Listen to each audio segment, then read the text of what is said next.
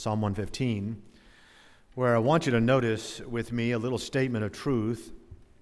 And it's really a spiritual principle, first noted all the way back in the Garden of Eden.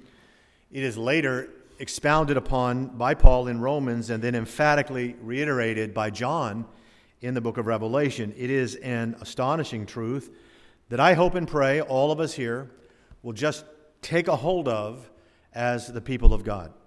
We begin in verse 4. Their idols are silver and gold, the work of men's hands. They have mouths, but they speak not.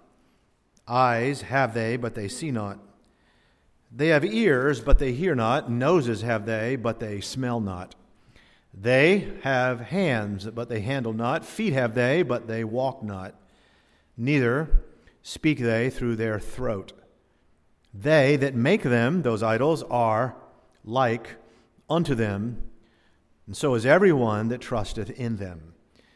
In other words, now follow this when men take gold or silver or a block of wood, and when they take those materials and they fashion for themselves some idol of worship, they will make that little idol with eyes.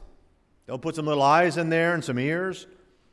They will fashion on their idol some sort of little mouth, and then they'll pray to it and they'll seek its help. And of course, the problem is with eyes and ears, they still can't see and they still cannot hear. With this formed mouth that they gave to their idol, it still cannot breathe and it still cannot talk. That is the nature and the folly of all idolatry. It's interesting, the Bible says that God breathed into man the breath of life, and man became a living soul, as the very essence of the spiritual life comes from the one God who has spiritual breath. And these mouths on these idols have no real breath. But that is not the principle, and that is not exactly the precept in Scripture that we're going to consider today. That is not the all encompassing truth that applies to everyone who seeks to worship anything or anyone other than their Creator. For that truth, we look at verse 8. It says, They that make them are like unto them. Now, wait a minute. If you're here this morning and you read verse 8 and, you, and all you see there is irony, and there is irony, obviously, in verse 8. If all you do is you look at verse 8 and you just think it's, quote, interesting that people are, quote, like whatever they worship, what I want you to do with me for the next few moments is listen very, very carefully to the whole counsel of God. Because it is in all of the scriptures that we learn that it's not just ironic what we read there in verse 8, it's inevitable. People become whatever they worship. Whatever people revere, eventually they will resemble. And they do so either to great blessing and faithfulness and fruitfulness or to great darkness and barrenness. And for all of us here, and I want to say most especially all of the young people sitting in this room or listening where you are, it is not only an explanation of how and why people act like they do, it not only answers some of the mysteries of life in that regard, it also provides reminders and lessons that we must have from the God of all wisdom. Let's pray. Father, thank you for your word. And again, please help us to recognize that this is absolute truth. This is your word, unchanging and perfect in a world that is constantly changing. May we hear it and heed it today, please, in Jesus' name. Amen. Before we look again at our text this morning, I want you to notice two times, first of all, two times in the book of Romans where the Apostle Paul uses this word. It is the word image. The first one is familiar, it's in Romans 1, and right after Paul says that their foolish heart was darkened, we read these words in verse 22 Professing themselves to be wise, they became fools and they changed the glory of the incorruptible, uncorruptible God into an image. There it is, into an image make, made like unto corruptible man, and to birds and four footed beasts and creeping things. In other words, look, he says instead of worshiping the Creator, They worship the creation birds and beasts and creeping things. And so the next verse, verse 24 of Romans, says this Wherefore God also gave them up to uncleanness through the lusts of their own hearts, to dishonor their own bodies between themselves. And it goes on in the next several verses to talk about how they themselves began to act like the beasts. Famous verses in, in chapter 1 of Romans. The images that they worshiped determined how they behaved. That's Paul's first mention of the word image. The second one I want you to notice is in Romans chapter 8. This is right after we know that all things work together for good to them that love God. And so, verse 29 says this For whom he did foreknow, he also did predestinate to be conformed. Here it is to the image of his Son, that he, Jesus, might be the firstborn among many brethren. Well, folks, that is the exact opposite of the other image. So that, in other words, God says this God says that everyone is being molded. And you're being molded in one of two images. Either it is a perversion of God's creation through some idol, or it is the image of the Creator Himself. And furthermore, the molding and the shaping of your image occurs by whichever image you praise and you trust. Whichever image you trust and praise, thus worship, that's the one that you are being molded into yourself. So we look at our text, Psalm 115. Look at it again, verse 7. They have hands, but they handle not. Feet have they, but they walk not. Neither speak they through their throat. They that make them are like unto them. Three lessons this morning. The first one I want you to notice, number one, is the dynamic of the text. And of course, I'm using the word as a noun. You see, Webster defines dynamic as, quote, a force that stimulates change or progress within a system or a process. And yes, beloved, yes. There is a spiritual dynamic. It is all through the scripture. It is undeniable and irrefutable. And it's here in this text. Verse 8 again they that make them are like unto them. So is everyone that trusteth in them. Now, beloved, hear this carefully. Because you know this, you know that the idea of trust and faith is really what worship is all about. So, you know what? Just do this. Go back in your mind for a moment to the Garden of Eden, where man was walking with God in the cool of the day. Perfect trust, perfect fellowship. So that Adam, created in the image of God, reflected the God who he worshiped. And this was the divine design, and it still is. But along comes the serpent. And as soon as they began to trust and then listen to that serpent, what happens? Well, suddenly their life reflects the snake. Adam, now he's deceptive. Now he's subtle. He's prideful. He blames Eve for his failures. And of course, Eve resembles the serpent by she herself distorting the word of God exactly as the serpent did, and then she herself becomes a tempter. You resemble what you revere. Think about Moses. He's coming down, as you know, from Mount Sinai, and he sees the Israelites, quote unquote, worshiping. And what are they worshiping? Jehovah, the true God? Oh, no, no. They're worshiping an animal. They're worshiping the likeness of a calf, a golden calf. And you remember what Moses said? At that moment, he calls them out as stiff necked, unbridled, wandering, unclothed herd of people, acting there like barnyard animals. They were just rebellious cattle who needed to be culled and regathered. In other words, they became what they worshiped. Emerson was not a theologian, but he was an observer of humanity. And it was Emerson who said these words A person will worship something. Have no doubt about that. Those who dominate our thoughts will determine our lives and our character. The book of Isaiah is all about Israel's fall into idolatry. In Isaiah chapter 6 and Isaiah chapter 42, God sees all the idolatry of his people, and he essentially goes down and he quotes his own words here in the book of Psalms to those people. God looks at their idols and he says this Who created thee, O Jacob? Who formed you, O Israel?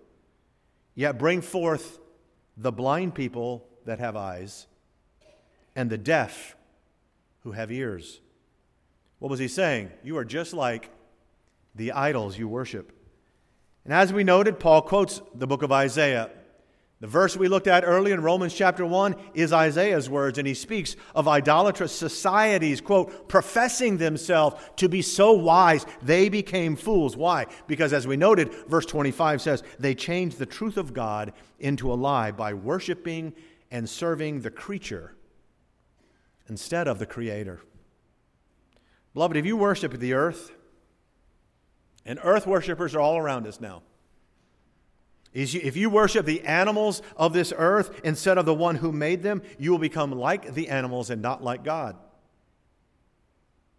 A growing number of young people, not a massive number, but a growing number of young people in our society today are obsessed with all manner of beasts and creatures to the degree that they themselves now, a generation of young people, the younger and going up, they, they themselves profess that they don't feel like they're 100% human themselves. They don't even want to be human. There are entire communities with names like Otherkin and, and furries and Therians, and it's not just cosplay for some of them. For some of them, it's their religion. And somehow they seem to think that this is you, new, that this is unique in the world of themselves. This is not new and it's not unique. Pagan Egypt, primitive tribes, brutal Babylonians, and the violent worshippers of Baal, they all, all of them, for centuries and centuries and centuries, they dressed and they morphed into animals. They thought nothing of toss, tossing a little infant to a crocodile because the crocodile was more sacred than their own child. So, of course, they did this. You see the reference there in verse 2 to the heathen, quote, the heathen. And then the first verse of the previous chapter speaks of Egypt. Did you ever notice what Pharaoh in the history books, what in the, the engravings, what he wore? He always had the head and the garment of, of either a leopard or a lion. Did you ever notice the Sphinx, for example, the human head but the body of a lion? And I don't care if it was Egypt or Babylon or Persia or Assyria, all of them. These were all nations and societies that so worshiped animals they themselves acted and behaved like animals. They even slaughtered one another as if they were animals. I was on a visit many years ago. Strange house, strange situation. It was a visitor's card. And a 12 or 13 year old girl slid by me like this, slide by me. I thought maybe she was injured. And her mother said, She's a mermaid. And I said, Oh, okay, she's pretending. She said, No, she really thinks she's a mermaid. Ever since she watched The Little Mermaid, she's been obsessed. And so she does this thing, and she's been doing it for quite a while now. And we let her go with it. And I said to her, Why don't you tell her that she's a child of God? In our society, it's becoming more and more evident that people become what they idolize, become what they worship, which is something that God has said in His Word for thousands and thousands of years. The second thing in the text, number two, is the decision. I want you to notice the first and the last verse of this great chapter. Verse 1 Not unto us, O Lord, not unto us, but unto thy name give glory, for thy mercy and for thy truth's sake. Now, the last verse, verse 18. But we will bless the Lord from this time forth and forevermore. Praise ye the Lord. Now, wait a minute. Both of these texts, the bookends of this chapter, are an admonition. They are a call. To do what? Bless the Lord, glorify the Lord, praise the Lord, trust the Lord, worship the Lord, because after all, He does have ears that hear. We sang a few moments ago, and if you were meaning the words, God heard them. And He does have eyes that actually see. And he does have a mouth that's spoken, and inasmuch as it is true that you will resemble what you revere. This is the power and the glory of a godly life. We will never be God, but we can look like God and act like God and resemble God. Well, what is God like? What is the true God like? The God of the Bible. Look at verse 13. He will bless them. That's what God is like. He blesses them that fear the Lord, both small and great. Verse 14, the Lord shall increase you more and more, you and your children. That's what our God is like. Verse 15, you are blessed of the Lord. Across the page, chapter 118, verse 1, oh, give thanks unto the Lord, for he is good. That's what God is like. He's good. Our God is good. He blesses, he gives. Satan is not good. And people who revere his ways are never good. In fact, they're the opposite of good but the Lord is good. Back in verse 15, you are blessed of the Lord which made heaven and earth. The heaven, even the heavens, are the Lord's. But the earth, look at that. The earth hath he given to the children of men. I've known a lot of people that are blessings. A couple, several hundred in this room, a blessing. You're just a blessing. I've known a lot of people that are burdens, just everywhere. And I can tell you that the most blessed people I've ever known are those who walk in the footprints of the Lord Jesus. They have become like the one they worship. They remind me of Christ. Let me ask you a question. You ever notice how a group of fans, fan is short for fanatic. You ever notice how a group of fans who idolize an athlete start imitating the athlete? They will wear their jersey their shoes, the same one the athlete wears. They might even cut their hair like he or she and adopt their style, repeat their, their mantras. They don't want to be like Mike, and they don't just like Mike, they want to be like Mike. And the same thing is true with pop stars. This girl or this guy, they get up there and they start singing about, you know, be yourself. The lyrics are be unique and be true to yourself. There's nobody like you. Don't everybody ever change you. And all the while, she's up there singing those very lyrics. Her adoring fans are screaming along and they look and act and talk just like that star. They're not different, they're just becoming what they idolize. They might even vote who their idol votes for. That's influence. They imitate their dance moves and tattoos and piercings all the way down to their daily diet. It is inevitable. Human beings are reflective creatures. A little girl adores a Disney princess, she'll want to be a Disney princess. Little boys want to be the superhero they idolize. It's absolutely normal to see a little toddler copying their mother or their father all the way down to the shoes. Nothing unusual about a photo of a child in his daddy's shoes or her in her mother's heels. That's what children do. That's what humans do. Here's the only question. The only question is this What do you want to become? And I said, You young people, what do you continue want to become? Whose character, whose quality, whose personality, whose values do you want your life to reflect? You know, when I was young, I did not have a lot of idols, a whole lot of heroes. I certainly had none in the world of music or movies. I didn't have any posters in my bedroom ever of this guy or that girl or whatever. But I did have two sports heroes. And these were athletes, and I pretty much idolized them as a, as a boy. And some of you know who they were. O.J. Simpson and Bruce Jenner. I can pick them, can I? You know, if you become who you idolize, thank the Lord. When I was 12, I got saved and found someone else to worship. Amen. Whew. But Pastor Bruce Jenner just, just speaks his own truth. Do you believe that? Do you not recognize the utter selfishness and narcissism of any man who only has 10 years left in his long life to choose to permanently damage his teenage daughters just so he can wear a dress and indulge in his desires? There's nothing noble or heroic about that. There's nothing noble about living just for yourself. And for sure, I don't want to be like OJ. Ah, but here's our God He is the creator of the world. And you know what? The Bible says that He is good, and He is.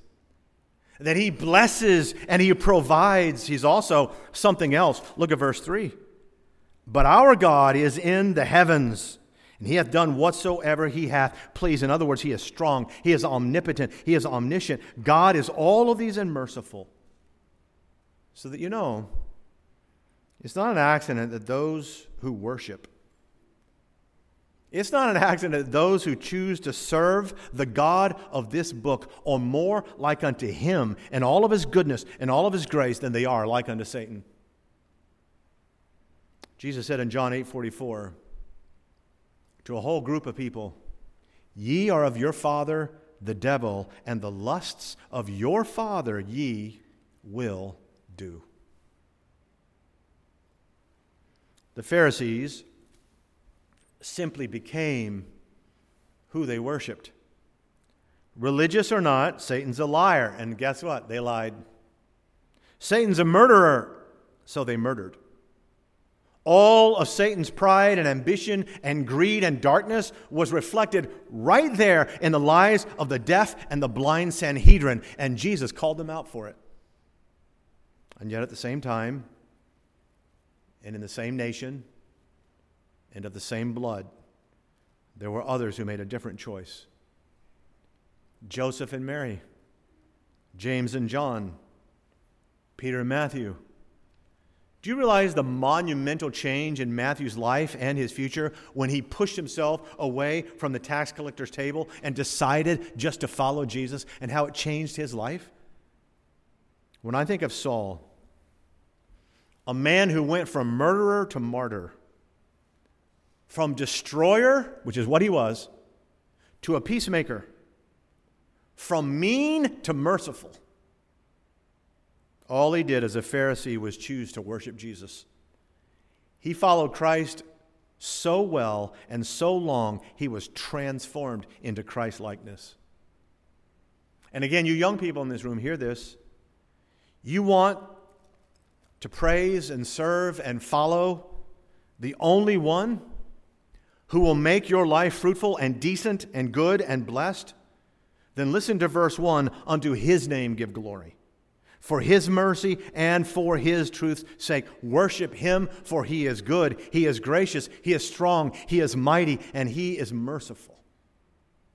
And more and more, as you follow Jesus and this book, more and more, your life and your character will, reflect his character as you seek after Him and not some worldly idol. We said number one, there's a dynamic. Number two, there's the decision. Number three, here's the destiny. Look at the last verse, verse 17, last two verses. The dead praise not the Lord, neither any that go down into silence, but we will bless the Lord from this time forth and forevermore. Praise you, the Lord. Now, wait a minute. Forever? Forever? It's not just mercy for a few years or half a lifetime or, or all generations, but indeed it says forever? Yes. It is very significant that in the book of Revelation, as God describes the end of all things, say, Pastor, what's going on? What's the end? Just read the Bible. It's right there. It's like reading the newspaper ahead of time. And as God describes the end of all things, he uses an expression that's found at least 13 times in that one book of Revelation. He speaks of, quote, them that dwell on the earth. Over and over again in the last days, he talks about those as this world grows darker and darker, and evil men and seducers wax worse and worse, as we were told would happen. The Bible constantly uses this phrase, earth dwellers. It is the most common expression for rebellious man at the end of the age. And when describing their satanic empires and their nations and their societies, he calls them, quote, beasts. Beasts. Leaving their mandate to worship the Creator in Genesis, they don't rule over the beasts, they've become them. violent, and stiff necked, and untamed, unbridled, and bloody. And yes, that's their destiny. That is where the heathen are headed. But right along, even as it is this very day, there are those the Bible describes as heavenly minded saints, kings, priests, children of the Most High God. And they too became like who they worshiped. That common Old Testament expression you see in verse 11, ye that fear the Lord, these are believers. Believers who, unlike the earth dwellers, love and worship and follow the Prince of Peace, the King of Kings and the Lord of Lords. It's a reminder this morning that all of us here, hear this, all of us are being molded into one of two images. It is either the distortion of God's creation or the image of the creator himself who's worthy of all praise. Colossians 3:10 says, "Ye had put on the new man, which is renewed in knowledge." Here it is, after the image, after the image of him that created him. In other words, the trajectory of our lives is either aimed at grace and glory or it is aimed at destruction and darkness. What people revere, they resemble. And as Dr. Beale once said, either for ruin or restoration. You know that text in Isaiah where God says that his people make little idols, that they take wood and gold and silver and they form them and they put an eye here and an eye here and then they put a mouth here and they and they artificially put this idol. Really what he says isaiah is saying is they're sort of artificially inflating themselves. They're saying look what i did.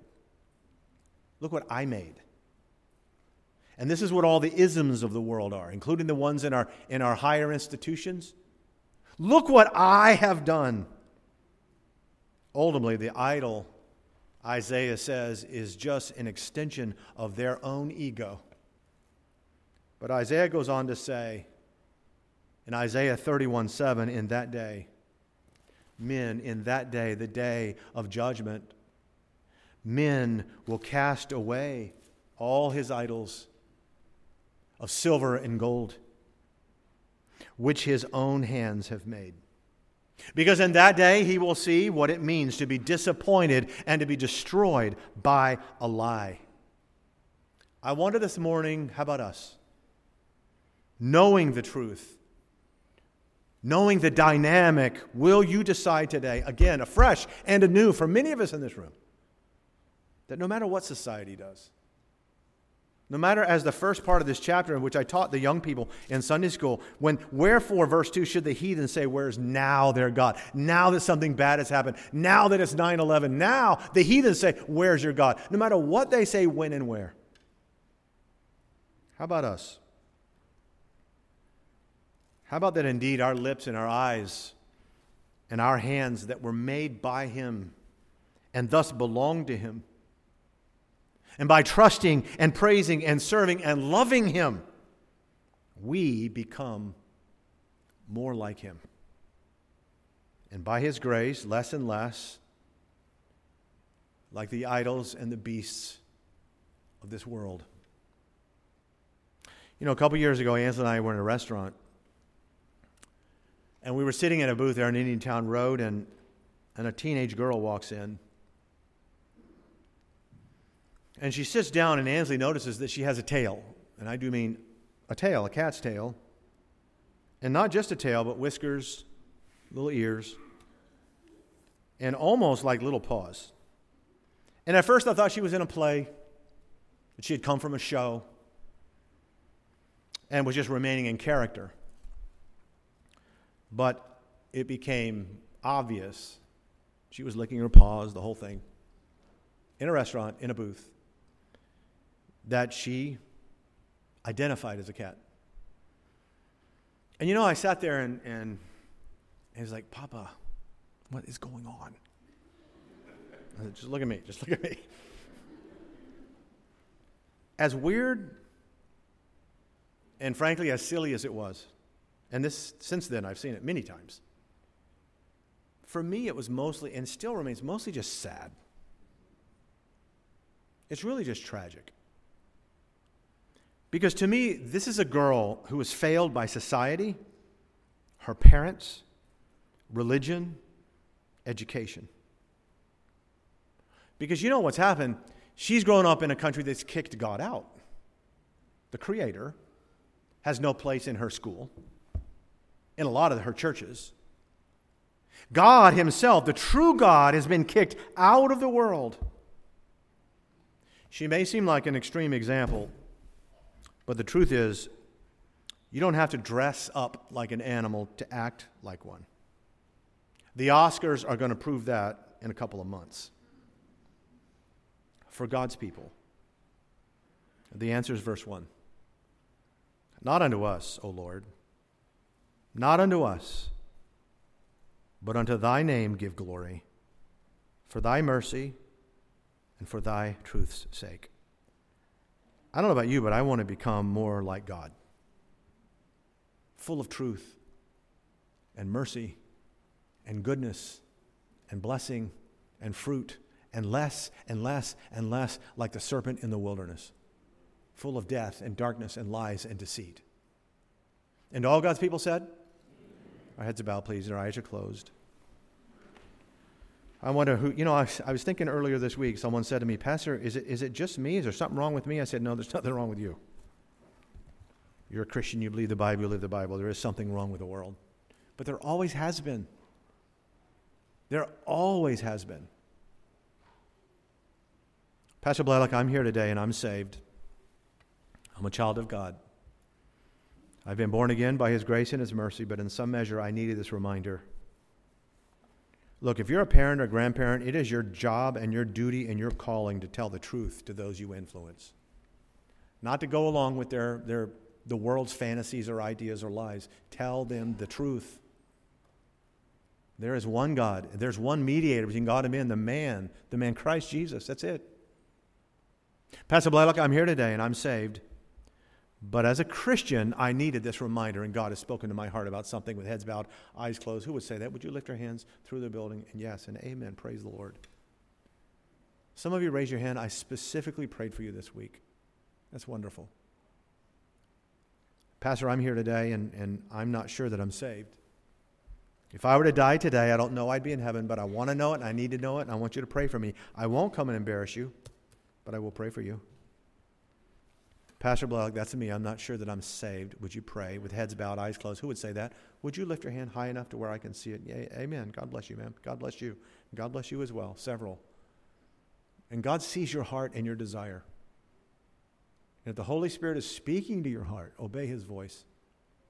Anyone else? Pastor, I'm not sure I'm saved. Who'll join these several? All right. We're going to stand in a moment, have a time of invitation. And we always do this here every Sunday morning at Beacon Baptist, Sunday night. And during this time of invitation, if you want Brother Andy or somebody to show you what it means to be saved, then I encourage you to come forward. Christians, use this altar. Rededicate yourselves to worshiping and serving God. Here's the thing if you're saved and you just put the praise and the worship and the trust and the faith of God over here on some shelf, some little piece of the pie of your life, you're still going to be conformed to the world. You're going to become what you really worship the fame, the money, the greed, the covet, whatever. So put him where he belongs, Lord of your life. Father, bless the invitation as we commit it into your hands. We thank you for your word that always, in every age and in every place, it is true and it never changes. And you are the creator. And I pray, God, that we'll recognize we will become who we worship. Today we love you, we serve you, we worship you. We pray we'd more like Christ each and every day. Bless these who have asked for prayer. And Lord, you saw those who raised their hand, just raised their hand and said, Yes, I'm not saved. I want to be saved. Thank you for them. And continue, Lord, to use this service for your glory as the Holy Spirit convict them of their need for salvation. Bless the invitation in Jesus' name. Amen.